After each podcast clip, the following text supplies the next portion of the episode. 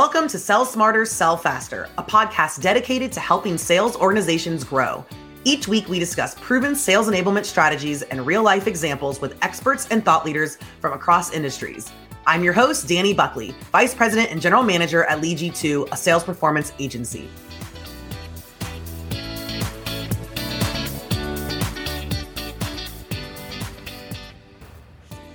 In this episode, we're talking about how to create a sales enablement strategy that is actually helpful for your sellers and the prospects they're interacting with on a daily basis. You'll hear us ask questions like What kind of companies need sales enablement the most? How do you go about building a solid sales enablement strategy? And how do you measure the effectiveness of sales enablement content? Joining me to break it all down is Beth Osborne, Senior Content Marketing Manager at Marketron.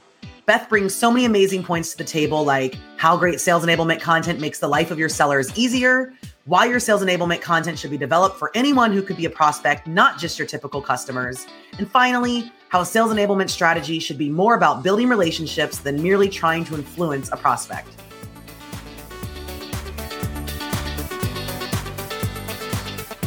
All right, I am so excited to jump in with you today, Beth. How are you doing? I'm doing great, Dani. Lovely to be here. Yeah, we're uh, we got some really good stuff to cover, and um, one of my favorite topics: content, sales enablement content. I know you're passionate about it too, so we're gonna have some fun. So, uh, just to get us started and, and everyone on the same page, tell us a little bit just about your role at Marketron and kind of your experience with sales enablement in general. Sure. Um, so I'm the senior content marketing manager at Marketron. So I'm basically the head of content. So I create the strategies and execute them. Um, it, it's not just me though. We we have a really great team um, that you know facilitates all of that as well. Um, so like you know, like a day to day to me is for me is working on our content calendar and seeing how you know um, our business goals are aligning with our content or, or what things that we need to prioritize, uh, what are our customers saying, you know, those kind of things that kind of inform all of that. Um, I'm really, really passionate um, about sales enablement content or kind of enablement content, I guess, in general. Um, I've been in the SaaS world most of my career and and SaaS companies definitely focus a lot on enablement content whomever you know is, yeah. the audience. Um, you know, this this discussion we're having today is about sales, um, and it's definitely um, you know, it's a it's a different type of sales and enablement content, which will I'll I'll probably go into yeah. um, later. But just kind of some examples from you know my, my previous life for that. I worked for I worked for a content marketing software platform, so I wrote enablement content for people like me yeah. Great. Well, good. So you've got a wealth of experience. You're the right person to have this conversation with. We already knew that. I did. Um, so I always like to ask, um, just because everyone has different language they like to use, how would you define sales enablement? And and then tell us like why why it's important to an organization. Sure. So kind of what I just alluded to is traditionally sales enablement content is content that sellers use as resources um, to influence buyers, you know, in, in the buyer start kind of thing. So what I do is a little bit different. So I'm creating content for those who are sellers, and then they are doing the same thing. So you know, it's a it's a it's a nuance, a little different. Yeah. Um, to me, you know what what it means to create sales and enablement content is that I'm delivering valuable information that solves a problem, inspires them, or or gives them some clarity around a situation. Um, it's about like how does what we're creating make a local media seller's day easier or better, you know, kind of thing. Um, salespeople have hard jobs. Yeah, uh, they're, they're also resilient. They're creative. They're persistent. Um, and they have to be constant ideators um, because they're always going to have objections and barriers and all those kind of things. So they need trusted resources that are that are going to you know em- empower them, and that's really the foundation for Aspire, our sales enablement um, blog. We really conceived it to be that go-to resource for local media sellers, and that's exactly what it is.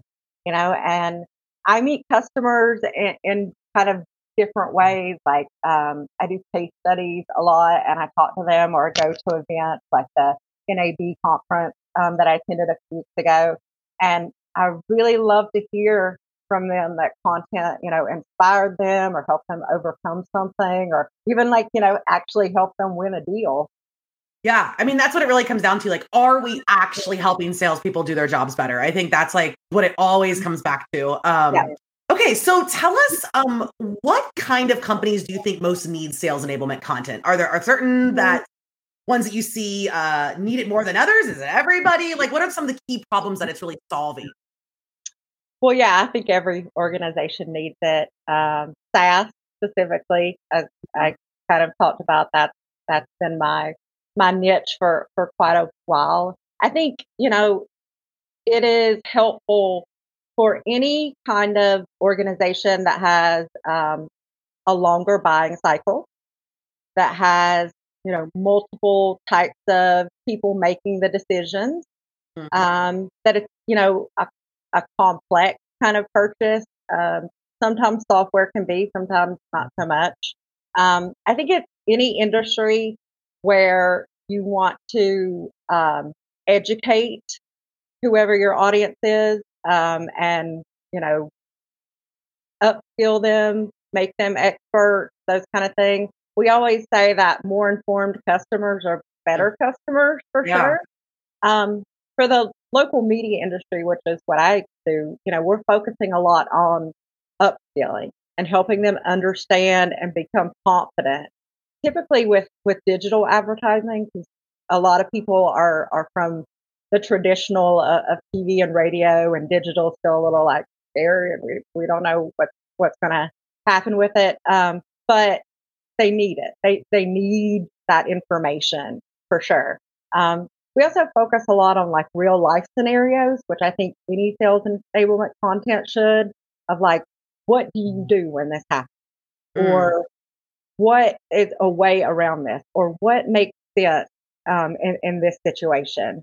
Um, like for example, we hear a lot from um, our we heard a lot from our customers. Well, we don't know exactly what kind of digital ad mix to recommend to a customer, and we were like, okay, we we can take that, and we took it and run ran with it, and we created an interactive tool. So somebody can go to this interactive tool. They can choose from eight different advertiser goals, and then we give them a mix recommendation of this much social or this much display or geofencing or whatever. So they can then be confident to go to, to their customer and say, I really think this is a good a good mix for you. So I think yeah. at the end of the mm-hmm. day, it's all about those takeaways. It's all about, you know, whatever somebody needs to be better at their job and understand things better. And for us specifically, and for any kind of SaaS company, really, or any company, sales enablement content can be a differentiator for you. It can be what your competitor's not doing. Yeah. Yes, absolutely. And you just made me think of this while you're talking. It's kind of like, I mean, I, have never put it in these words before, but like sales enablement is about enabling the salespeople so you actually can enable the prospect, right? It's really mm-hmm. like you're not, it's not just enabling the salespeople. It really is about, like you said, educating, and answering the questions and all of that. And so that is the end goal. And it has to be mm-hmm. both of those. to enable yes. both of those people. Yeah. Um, yes. Absolutely. So you were starting to touch on this. So tell us a little bit about um, how does one go about kind of building a solid sales enablement content strategy? Like, what are some of the steps mm-hmm. um, maybe someone who's new to this should take, start thinking about what they need? So that was like the first thing I did uh, in the in the decision to, to launch Aspire was was create this content strategy, and I love content strategy. Me too. Very excited. I could nerd out on them for for hours probably. Um, but this was a little bit different um, because you know the main goal with Aspire is not promoting a product or a service or our brand or anything. So then you have to like dig into well, you know, what are our objectives? Of this. So our objectives are to empower, enable, upskill, you know, give people great information and ideas And so how does that connect to other things? So my content strategy has has several different pieces in it that I would recommend for, for anybody creating one. So first you really got to define who your audience is. So we have three different personas that, that we write to. Um, so we had to, you know, and I had to make a lot of assumptions about uh, about them in the beginning. Um, some of those were correct, some of them weren't, but that is, you know, that's how things roll. Yeah. There are other parts of it that are more granular around like voice and tone. Like I even kind of define like words we use and words we don't use. For example, like we don't call sales people sales reps. We think that's kind of a little like old school. We call them sellers or sales professionals kind of thing. We yeah. also typically call them like local media experts or, or, things, you know, things like that, rather than kind of an older term um, kind of thing. Um, then it has content clusters. So we have four different content clusters on Aspire. What do those mean? How, um, how will we convey the ideas under those? Um, and then it has a part of it that every content strategy has is how does this content align to business goals? So I was talking about, hey, we're not we're not promoting our product, and this isn't bottom funnel content to get people to convert. So, you know, how does that even contribute to revenue? Well, first of all, our content is not just for our customers; it's for anybody that could be a prospect or anybody that that is a local media seller. So, for our customers, it upskills them, gets them great ideas. Um, I mean, a lot of our content is about like, here's a thing, and here's how you pitch it, and here's some like great ideas. I did one yesterday about the auto industry and it's bouncing back. And here's some great ideas to take to your dealership customers. So with them, it enables them to sell more digital advertising, which does impact our revenue. And from, yeah. a, from a prospect side, it's it's developing a relationship and rapport and trust and credibility of like, oh, these people really know what they're talking about. And you know, that's a big part of Marketron's kind of brand promise is we're more than software. We, we, we have all these great resources that we want to provide you with so that you can do like the best of, at your job, um, yeah. kind of thing. Um, I think the other parts of the strategy are just kind of uh, metric, uh, which we'll probably talk about later, like how do you know it's working and all that kind of stuff. And then like, how are you going to amplify it? How are you going to share it? What is it you know, how's it going to get to all these people um, that that you want it to?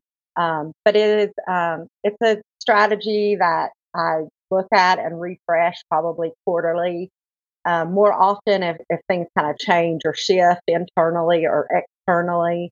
Um, but definitely the, the key parts are who are your personas? What are your clusters? What are your voice and tone type of things? Um, you know, how are you going to measure it? How are you going to amplify it? What does it mean to the business? And, uh, and like another part is really just, um, you know, keeping, uh, keeping yourself accountable too. Like how yeah. much content are you going to produce and how are you going to do that? And do you have the workflows and all this kind of thing? So that's all part of the strategy. Too. Yeah. Yeah, absolutely. That's great.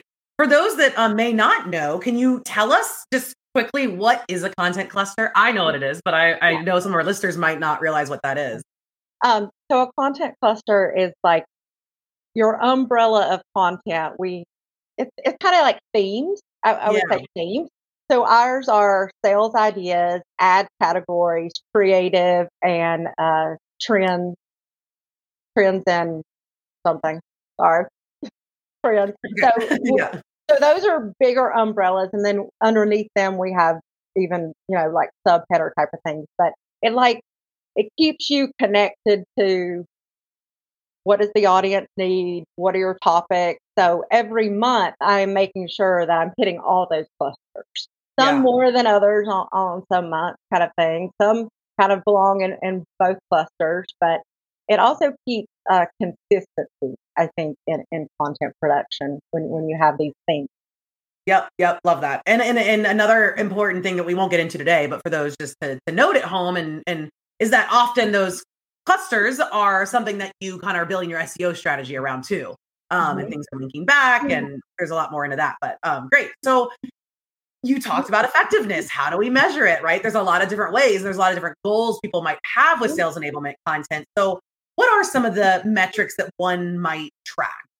Sure. Yeah. So I call them the metrics that matter.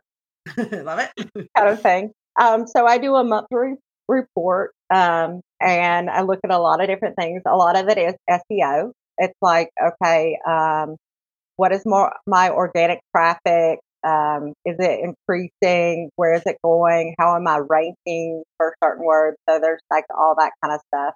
Um, then there's stuff on um, engagement and, and engagement is, is again like a big umbrella thing. So I'm looking at page views, visitors, um, page views per session, average engagement time. But then I'm also looking at engagement like on social channels or email or, or different ways that we've distributed content to see, oh, this is resonating or, or this isn't.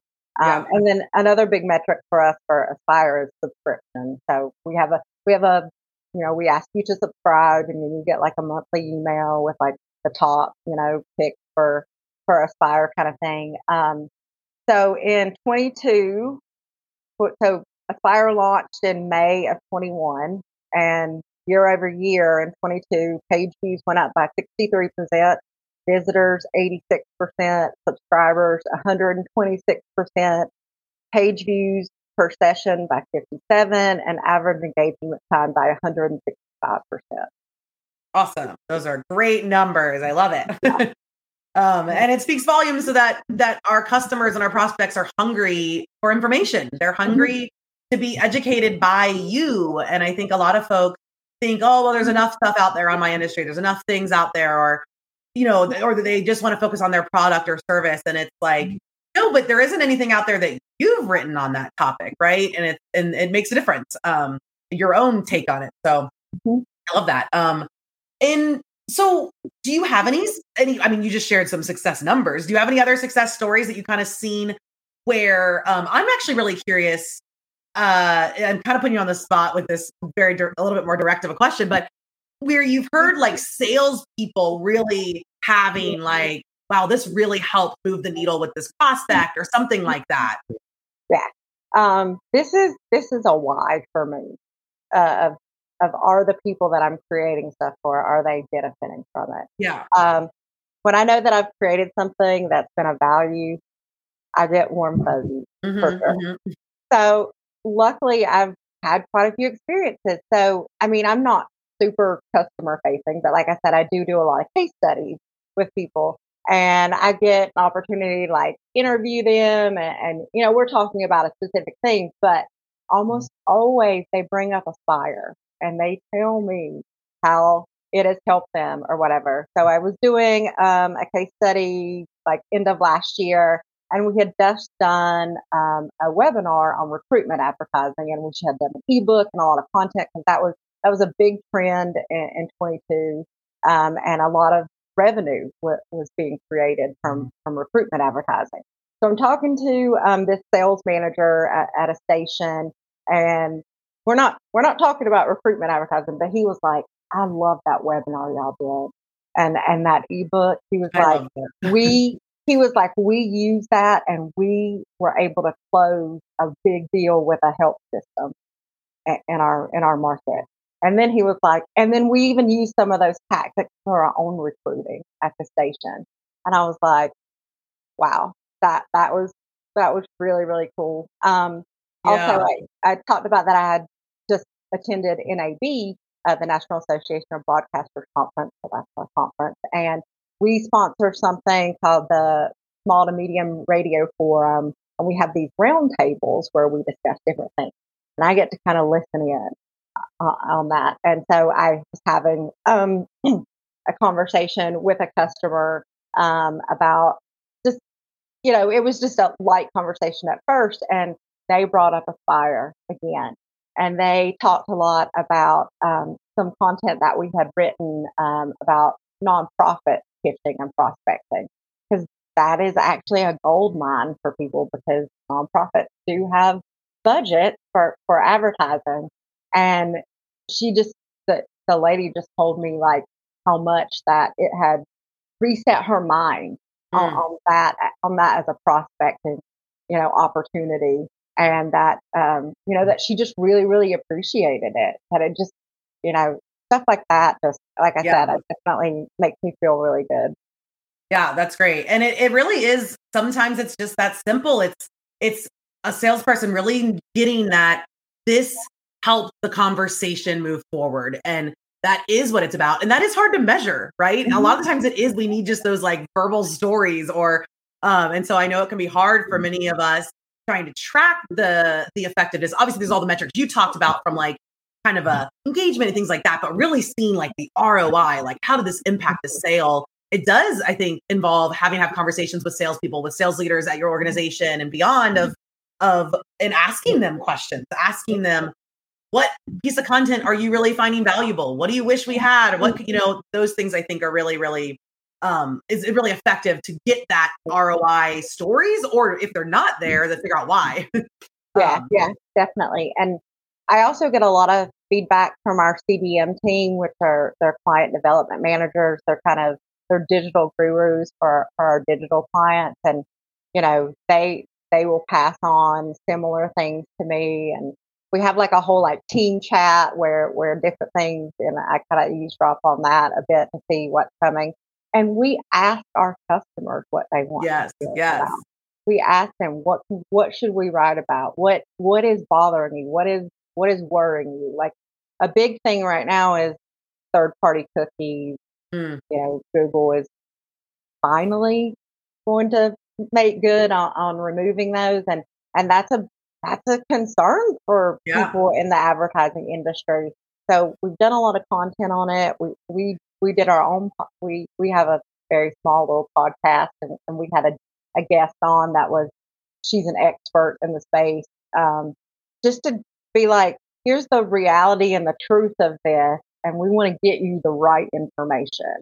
Yeah, yeah, that's great. I love it. Well, Beth, I know you and I probably sit and talk about this stuff all day, but I'm gonna wrap us up and and tell me, is there anything that we haven't touched on that you just want to be sure our listeners hear about best practices, um, about strategy, anything that you can think of related to this that you just want to be sure that they take away today? I want to just say for for anybody that's in this space is the one of the most important things is to have leadership buy-in. Yeah. And I did not necessarily have that uh, in my in my early career where I had to prove the value every day. Yeah. But that's that but that's never been the case at Marketron. I knew from day one that I would have autonomy, that I would be able to take it and run mm-hmm. with it. And like I said, it's part of our brand promise to like be more than software kind of thing. So that's that's a huge thing. The other thing again is it goes back to the strategy. Create one and stick to it, but refine it um, and make it so that anybody could just walk in and be like, okay, I get it. I get what we're doing with mm. I like that. Yeah. Yeah. Don't make it overly complicated, really. Start small. Just start. I always tell people just start. Um, don't you don't have to do everything at first. Uh, just getting started. So great. Thank you so much, Beth. I so appreciate you and your time here. Um, and uh, be sure to connect with Beth if you'd like. You can find her contact information in the show notes along with mine. Um, if you want to reach out, ask questions. And thanks for joining us today, everybody. We look forward to seeing you on the next episode of Sell Smarter, Sell Faster. And until then, happy selling. Thanks for joining us on Sell Smarter, Sell Faster. If you like what you hear, click that subscribe button so you never miss an episode. Be sure to visit our website, sellsmartersellfaster.com, where you can find even more helpful sales enablement and inbound marketing content.